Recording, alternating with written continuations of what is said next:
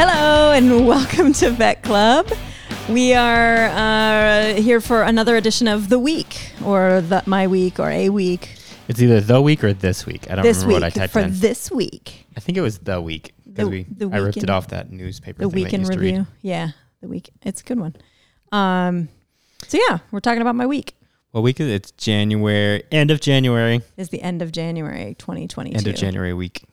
Uh, I think it started around what? Uh, Tomorrow's, the thir- thirty first, so it started twenty third, 24th. I think it's the 24th. twenty fourth. Yeah, 24 plus 7 is 31. Yeah. So anyhow, um yeah, that's that was a long time ago. Um So we're supposed to be weird in week. Denver yeah. for a conference, That's right. So conference ish. uh, yeah, it was a strategic planning meeting that due to COVID and uh, Omicron surges uh, was determined we would reschedule it. So because it was apparently people thought it was really important that we had this in person, which is fair um, for the kind of collaborative discussions it was supposed to be. So at any rate, I had made a schedule that included me not being on clinics for the second half of this past week, and then late it was fairly fairly late that the meeting was postponed and i decided ooh i'm already not supposed to be on clinics other people have the schedule where they're working i will continue to not be on clinics and it will be super awesome and i'll be crazy productive and get a bunch of stuff What were done you hoping to get done? so i had agreed several months ago um, to write book chapters for two different books um, so two different editors Oh, I didn't know there was two different books. yeah, and they're they're both due around the same time. One is due very soon, and one is due slightly less soon than that one. um, and so, as you know, uh, I'm a normal person, and so it's always like, oh, I've been working on them, like collecting And so um, research and stuff like that. Them? When did I? Well, one of them is not finished. Um, the other one because I had to finish one first. What? Yeah, there's no sound Oh, on that's that the wrong button anyway. But yeah, think it's this one. yeah. Aw. Well, it's, I'm still fine. I'm nothing's late, so it's fine. Um, but I was like, okay, cool. I'm going to set aside these three days, and I can get like really focus on writing. And um, the problem with that is there's always like things that need to be done and meetings that people are like, oh, can we meet next week? Oh, can we do this? And I was like, oh, I have some time. And it's like, okay, well, I'll do one meeting that day and one thing that day. And next thing I know, I've got like a bajillion meetings Yeah. each of the days. And then Which is why clinical stuff comes up. working Monday through Friday And It is. weekends It is. Yeah, that's true. because you're too needed. Right. And so even some clinical stuff came up too, where it was like, oh, you know, can we get your input on this case or um, various situations? So, because I, still go into work on these days, like I'm in my office and I try to dress differently. so I dress very differently when I'm on clinics. Um, so I'm dressed, you know, more professionally, you know, either in like slacks and a sweater or something like that, or a skirt or a dress. That's how I dress on clinics. But um, I was wearing like workout clothes. Yeah, these if you days. look on our Instagram, you can and see casual. the exact outfits. That's true. That's true because we would go to CrossFit many of these days afterwards. So anyway, I, I try to also set the like the visual uh, tone when I'm at work on these off clinic days. To be like, yeah, I'm not on clinics. Like I, you can't. Yeah. Wear unprofessional clothing, and people won't. yeah. expect you to Those are yeah. Those are your running tights. Are those leopard print running tights? They are, in fact. Um, this is this is not what I wear when I'm when I'm seeing uh, patients and clients. It doesn't work that well. No, People nobody cares still- anymore. They just seem to not. But like I dressed very differently anyway. Um, but it, mostly I just have to create those boundaries and be like, nope, I'm doing these things. A lot of this was my own fault um, for you know scheduling too many things. So I wasn't nearly as productive as I wanted to be, which meant I was working this weekend. Sorry. Um, but there was another thing that um, I've added to my calendar. Um, so for feedback uh, for courses, usually for a course, at the end of the the course, whenever it ends at the end of the semester, um, you know the students all do their evaluations, and then you've you know finished submitting grades, and then the class is done, everything's over, and then shortly after it finishes, you get a summary of all the feedback from the students, and you know what are their ratings for how you did in various categories See how and many chili peppers you get. Yeah, exactly. I don't really know what that means. That's for ratemyprofessor.com. Oh, okay, gotcha. If you get a chili pepper, it means you're hot. Oh, no, that's I, that's not a thing that we get. No, Um, they don't do that at Virginia Tech. Well, I don't know. Not if people go to rate your professor, I guess you do, but not um specifically the official rating system at Virginia your Tech. phone? No, no. Do you have yours? No. No, mine's in the other room. So, um, at any rate, that's what happens after a course. So, like once it finishes, you immediately get that feedback. But for clerkships, for clinical rotations, they're ongoing. And because the nature of them, there's usually only a handful of students on at a time. You don't get like they they cluster everything together. So basically.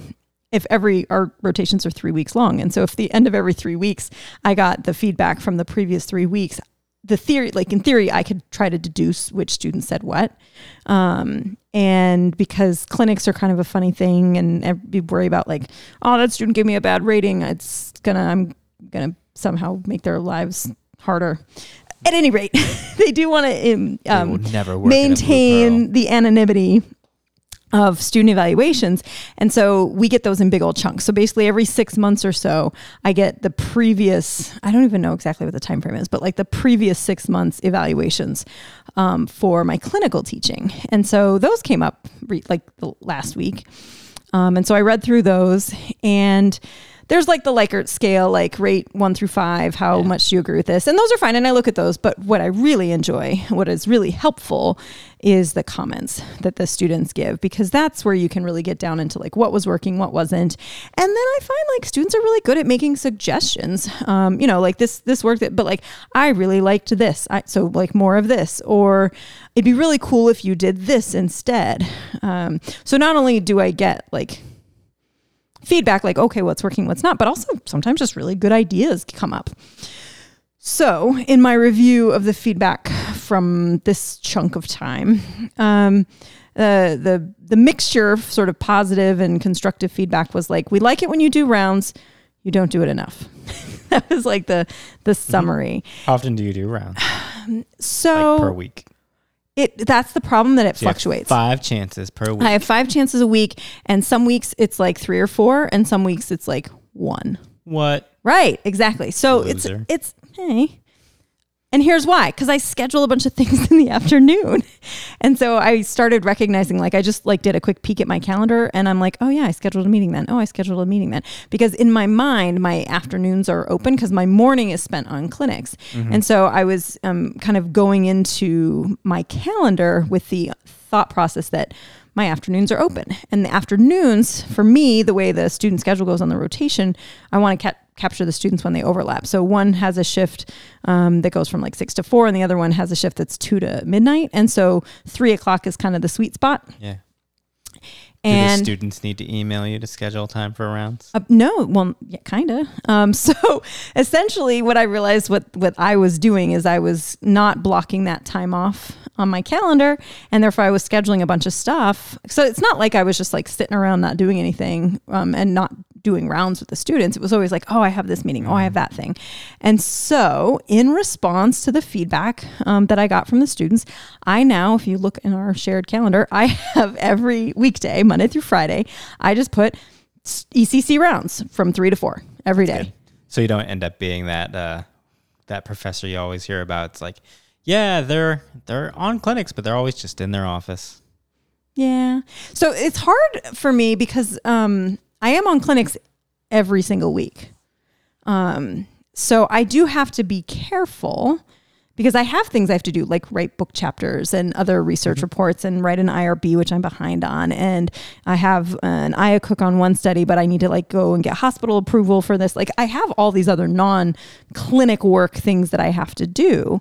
Um, and so because I'm on clinics every week, I'm also running into this like expectation that I'm just always available for everything um, clinical. And this is that the students are actually pretty good about that. Um, and then like the people on my team understand and they're generally pretty good about that. They'll reach out when they need me, but they're not like, why aren't you here holding our hand the whole time, always? Um, like people on other services don't always get that. And it's because the way I'm doing my schedule is so different than what most other, you know, faculty members do, where you're like on this week, you're off that week, you're on this week, or even some people that, um, where that's like a single um, specialist for their service. Um, they'll they'll sometimes do instead of like weeks on, they'll be like, okay, Monday through Wednesday is when I'm available. Um, but for for critical care, that doesn't really work. It's not like, oh well, Yeah, If you have a critical problem on Thursday, too bad. And Right. there's only one of you. Right. And so I'm trying to like find that balance. Um, but um, I, I don't also want to be that faculty member where students are like, yeah, she's just like always in her office and never available. So, in response to that, because again, overall, I would say that the feedback I got from students was really positive. They were very supportive and they appreciated, you know, um, you know, the emphasis I put on learning and their education and, and the approach. But they were just like, but we wanted a little bit more. We wanted more consistency. Um, and so that was my response. I was like, okay, so now it's in my calendar. Now that Just just listen to the stupid podcast. um, that see that seems like not the right response. I mean, you should be listening to the podcast, obviously, um, if that's the thing you like to do. But if you're listening now, if you're hearing us say that, you already do. Um, but I so I try to take that feedback seriously. Now that doesn't mean that every single day I'm going to be able to do rounds. I am still occasionally going to have to have meetings at that time because that's the only time that the other people are available. But I'm going to stop treating that like it's free time, like yeah, it's now open you can time. tell them it's like I would rather not have it at this time. Right. Uh, can we do it at two? Can we do it at four? Um, other things like that. So, um, I- it, but I think just putting it in my calendar as that reminder will one help so that I don't unnecessarily book myself for things during that time. Uh, I mean, there's other th- other reasons that we don't do rounds in the out. Like if there's a bunch of really good emergencies that come in, students are going to get a lot out of seeing the cases rather than talking in abstract abstract terms about topics. Then yeah, they're going to do that. But um, so at any rate, that was another kind of change that I made this this past week um, in response. I also think it's important for people to know that like like I don't I, I can really only speak for myself, but in general I can say that like we do read the evaluations that, that people give um, and and I I try to make an effort to respond, you know, to say okay, even if it's not going to be perfect and exact what everybody wanted, um, although in this case it was a fairly straightforward solution to problem. We want more rounds. Okay, let's try to book some more time for that. So I did better this week, even on those days when I wasn't on clinics. Um, I still managed to um, to get some extra round sessions in, and I do think the students appreciate that. I mean, they even say like, "Hey, thanks for doing rounds."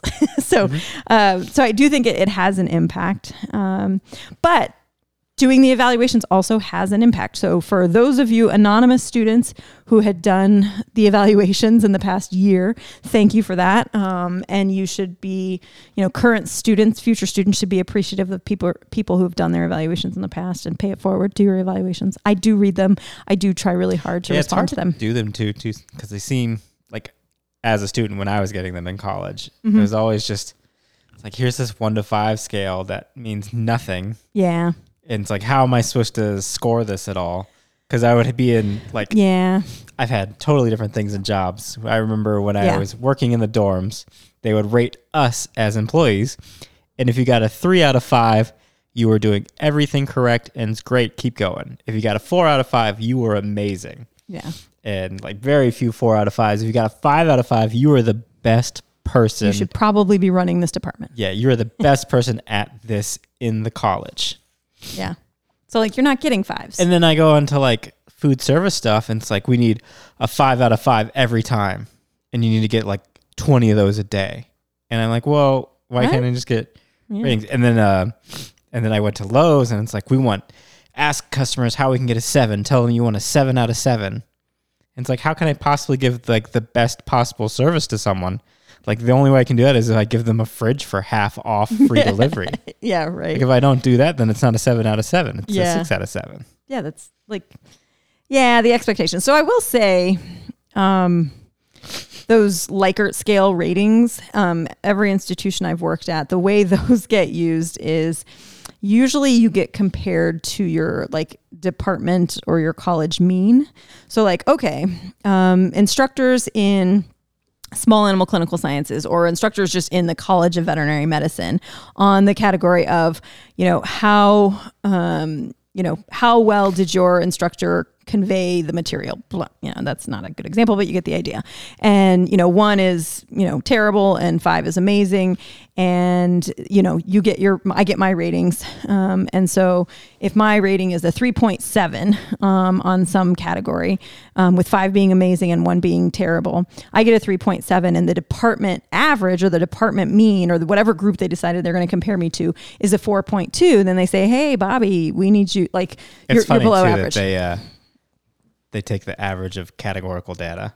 I know, I know, but whatever. Uh, well, you can. Th- No. There's justification for in some ways doing that.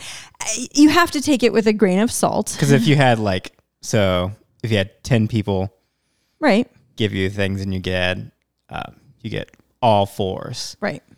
and then but what if you got ten people and you got what is it? It's hard. Let me. I'll just do half. You get all ones and Yeah. fives. Yeah, The person who got like half ones, half fives, versus the person that got all fours, or all threes. yeah, or all threes. Yeah. they're gonna have about the same average. Right. Yes. But the person who got all the ones is clearly a lot worse and has problems. yeah, but um, I, the, the, I'm just telling you what, what happens. Yeah, yeah, that's what happens. It's just it's just funny because So, it's a yeah. It's So It's evaluation, student evaluations of faculty as a measure of faculty performance are dubious at best. However, that is how they get used. Yeah. So if I have a 3.7 and the department mean for that category is 4.2, they can be like, you know, you're, you're doing okay, but we'd like to see you do better. Um, and if I'm getting a 4.7 when the department mean is 4.2, then it's like, hey, you're doing great. Okay. But like I said before, what I actually care about is the comments. Like Yeah. that's the meaningful stuff right there. Um, because the Likert scale is, is I think that's what I would usually artificial. do for my college ones because you didn't Yeah. have to fill them out. I wouldn't fill out any of the Likert stuff, and I would just put a comment. They down. want that stuff though. I mean, Yeah. I want the comments. And so if you don't list any of the the scale things and you just give me comments, perfect. I'm totally fine with that. Do you know if they just throw those out if you don't list all the? Uh, I, you know what? I'm not 100% sure about here. I know at, at Florida, if you had fewer than 10% of the total number of possible students responding, they threw the data out. Oh, I mean like um, like if I were to for mine when I didn't fill out any of the Likert stuff. Oh, you'd still get the comments. So I get yeah, No, that the whole they don't throw the whole thing out. Um, just like oh this person didn't fill it out enough. no, they'll give you they'll give He you didn't the, bubble his straight fives. No, well, because there's obviously also um, a number of because you'll they'll give you like the n that how many people responded for each of your answers, and it's not always the same number. It's usually the same or really close, but not always. And there's obviously fewer comments than total number of responses. Although I would say the the feedback that um, I read from um, this last chunk from clinical evaluations, there were a lot of comments. Like I was really impressed and really grateful for all of the students who actually like gave comments and thoughtful ones. Like again the, the specifics and the detailed things and um, you know I, like what i'm trying to respond to are you know what are the themes that come up over and over? It's like okay we like this. It wasn't enough. It wasn't enough. We want more rounds. We want more rounds. And so um, you know it, that doesn't mean that if one person doesn't like make some comment that I'm going to ignore. It's like, oh, only one person said it, so ignore. But like if it's meaningful and it's very specific, I'd be like, ooh. And I've totally stolen ideas from students who have Yeah. suggested things like with labs that I've changed. Like, oh, we wish it was like. I was like, oh, I hadn't even thought of doing it like that. That's a great idea. Yeah, I'll do that now. and just making stuff so that students like it and aren't Yeah. intimidated by it. Because you were talking about that this week with um, when you were at Florida, we were trying to do drug calculation stuff, Yeah. and um, like the first time you did it, it didn't go over well. The second Yeah. time, it didn't go over as well, and the third time it went over pretty well. But you were talking about people like students were still kind of intimidated by you Yeah, because of what previous students had said. yeah. I actually started considering this phenomenon. Whereas at Virginia, everybody's Yeah. like, "Oh, like oh, we love Dr. Connor. She's so nice," and blah blah blah blah blah. I mean, that's Because you- they got but yeah. they had the benefit of the the years of me of making like mistakes. the three in years it took you to figure out how to teach people drug calculations. no without that's it's out. it's true um there's definitely that and then you do get some of that like afterglow effect where like the class before yours thinks that dr connor was really great and so they tell you oh man yeah you should definitely take that course with dr connor she's really great and then students go into that course thinking dr connor is really great and so even when i make some mistakes or do something stupid they're like well we're going to give her the benefit of the doubt because the other people thought she was great versus if they're like oh my gosh Dr. Connor is a jerk and she makes you do all these drug calculations and she's the absolute worst. And then you're going to go into it and being like, ugh, these are the worst. I hate this. Versus going into it like completely open minded. Yeah, it's funny too, like because we had that when I was in college. Um, there was always a couple of professors doing every class, Mm-hmm. and I'm, I don't know, I'm overconfident and doing math, and I guess I might, I might not be overconfident. Yeah, you're Um, with doing And math and stuff, so it's like confident. it's it's like oh, it doesn't matter what professor I get if it's hard or whatever. Yeah. And uh, so I'd never, I just took the class when I wanted to take the class. At the I didn't time, worry not about worried the about the- professor. Yeah. and I only ever had one class where the the people were right about the teacher being unreasonably hard. Yeah. Yeah, So most of the time they would complain this teacher's Yeah, really complain. hard, and you're like, It's they were fine. oh, but there was one like chemistry professor professor at Flores. Oh, you can't take it with him. He's too hard. He wrote his own book and blah blah blah blah blah. And it's just like he just gave you like a manual with all the the stuff to do it, and it it was the exact same chemistry as the other class. Yeah. And his test was a multiple choice test. How hard can that be? We got the zoomies going on in the background here. Yeah. Yeah, it's um it is kind of funny how how that can happen though where um you just get a reputation. Yeah. And people would just drop like, Oop, I don't know if that's happening to the recording, but my sound is it my earphones that are being weird? oh, maybe. I don't hear anything. Okay. Okay, good. Yeah. That's probably my earphones. Um, it, it- and it can be good or bad, right? Like it could benefit you uh, if you're the instructor, and you know the students are like, "Yeah, that person's really great," and you know you kind of get more forgiveness than somebody who has a reputation for being particularly harsh or whatnot. Um, or it can really, kind of, as a student, it can kind of help or hinder, you know, feel like that's just false. But it makes it really hard as an instructor if you're trying to improve, but like students come into it with this, this, this the, their preconceived assumptions that you're mean or you're harsh, or you're like, well, I just, I make mistakes, but I'm trying to do better. Yeah. I, I, now, that doesn't mean that if, you know, one class says, oh, Dr. Connor's the worst, and, and I make a bunch of improvements that the students are gonna be like, nope, doesn't matter what she did this time. She is She's still terrible. The worst. But at any rate, ah, sorry, I'm struggling over here technologically. Uh-huh.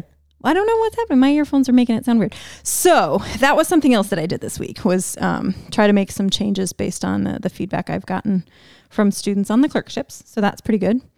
Um, what other things happened this week? Were there any cases? Nope, we had no cases No for the whole week. Um, oh, but update on that um, the ventilator case Yeah. that we talked about last time. So she came in for a recheck and like she's like walking, like not Oh, cool. normally, but oh my gosh, she's looking so much better. So that was like continuation of that win. So very excited for that for that case. Um, let me think. Like I said, I wasn't on clinics for the second half of the week. like two days. So um, we had we had a good you know post op case that I was helping uh, um, some of the surgeons with, but uh, yeah, it wasn't it wasn't a clinical week for me. So this, um, although there was a little bit at the beginning, this was a non clinical kind of week. So it was more some meetings and doing some reading, some writing. I had my own homework to do for my the course that I take. which you um, haven't done yet. Well, and I had class, but I had class on Tuesday. It's Yeah. mostly done. It's not due until later. Um, but I had my class on Tuesday night, so that was the first like real class. The, the class before was like an introductory thing. This was the first like real class, so that was good. It was good talking about some new things, going into a little bit more depth on some educational theories, and um, yeah, so that was kind of my week. Yeah. Oh, so we went to the movies a couple times too. Yeah. So when you write book chapters, Okay. how do how do they pick you to write a book chapter? They're just like, oh yeah, Bobby could do that. kind of um, so yeah it's it's a little bit it's a little bit odd um, because Is know, it just so- like one person in charge, or is there a committee? Like- so it's usually it's whoever decides to be the editors yeah so sometimes it's one person It's, no one really Um, knows how they. so when you look at a textbook it'll have on the front cover edited by like the editors I'm gonna be honest. you don't ever look at that No, not. th- I look at who it's made. I just assume that that person did the whole book. Ouch Yeah, yeah um, have- that is sometimes true it That could is be true with the sometimes books. I don't. Probably not. but probably not. Um, so the textbooks, eh, f- for most things, are going to have other contributors, Yeah. um, and so the editors is what it will it will say edited by. Um, Yeah, I'm and then sure that's what the books say. yeah, say that means there's lots of authors, Yeah. and usually They very don't get early. any credit from me. I mean, that is kind of how it goes. And like when you refer to a book, you'll be like, oh, well, that's DiBartola, blah, blah, blah. And it's like he's not the one who wrote that chapter, but it's his book and he edited it. Um, so anyway, you get editors, one or more, um, sometimes one, usually probably commonly at least a couple. Um, but then the editor or editors um, decide if it's a new textbook, they kind of come up with this is the this is the textbook, this is the topic I want to cover, and they'll come up with like a general outline um, for what you know topics they want covered and then they have to find authors so if they're not going to write the entire thing themselves which is a big undertaking Yeah. I was, I Um, was very impressed by. Yeah that's not now what not most much. that's not what most of the time happens it's still a lot of work to be the editor um, but then they have to find authors for their specific chapters and i imagine there's probably a couple different ways people go about it um, sometimes they might talk to a colleague who is just you know knowledgeable of the broad topic and say hey are there some topics that you would like to contribute or maybe they help even kind of come up with some of the the topics or themes um, but probably more often than not it's the other way around where the editors would say here's the outline of the book these are the topics we want covered and then they will reach out to specific people um, to ask if they'd like to contribute and um, so yeah it's just that's kind of one of the things about like knowing people in your field and other people getting to know you um, and then they you know they'll How many book out. chapters have you done? So that are published, uh, I think I only have one that's actually in print. Yeah. I have one that is in the process of being printed, and then two more now that. So it takes a while be. to be Oh, like it- a person that yeah, pick. yeah. Um, and it just kind of depends. It's it's honestly, it's probably a little bit more who you know Yeah. um, than what you know, because you know if you're going to be writing a book chapter, you want you want to reach out to people that you know and you think are experts in the field, but there are tons of people that And generally also are speaking reliable. that's the other thing is you want somebody that you know you're like i can count on this person. So you either want somebody that you know and that you can harass if they are not keeping up with their stuff. At least that's what i would i would consider. Um, or just people that you you think are reliable to to kind of fulfill the uh, the requirements and you know meet deadlines and that kind of thing. And so when you write a chapter, you just like sit down, it's like, and just like vomit on the paper. It's like this is all I know about this thing, or do you i imagine do you that- cite yeah. everything? So yeah, Or- book chapters are a little different than like a paper where the Right. rules on citations are a little looser. Um, because you also like you want it to flow a little bit better, right? Mm-hmm. This is less a like a, It's a novel. a sci- it's not quite a novel, but it's more cl- you know closer to a novel than a typical scientific report.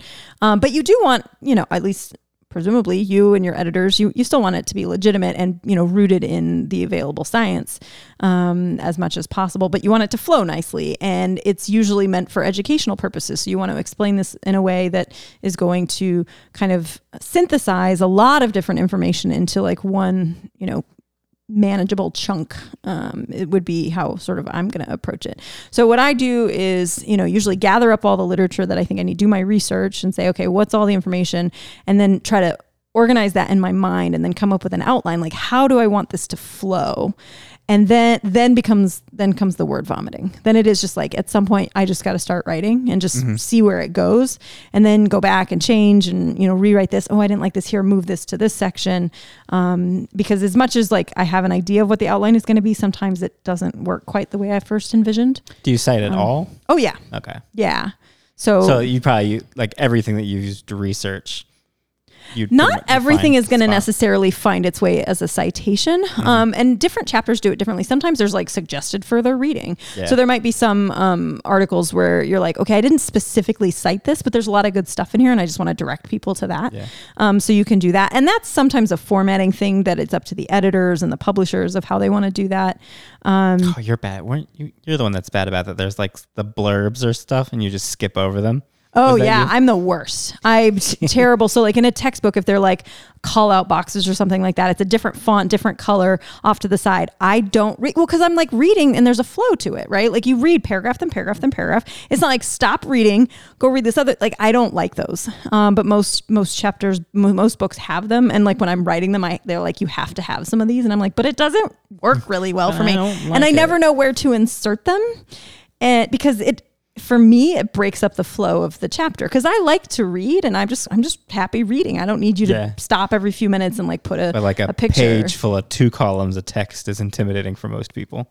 I guess, but I'm like if you start breaking it up, I just ignore that stuff. And I'm like, cool, it's a shorter page.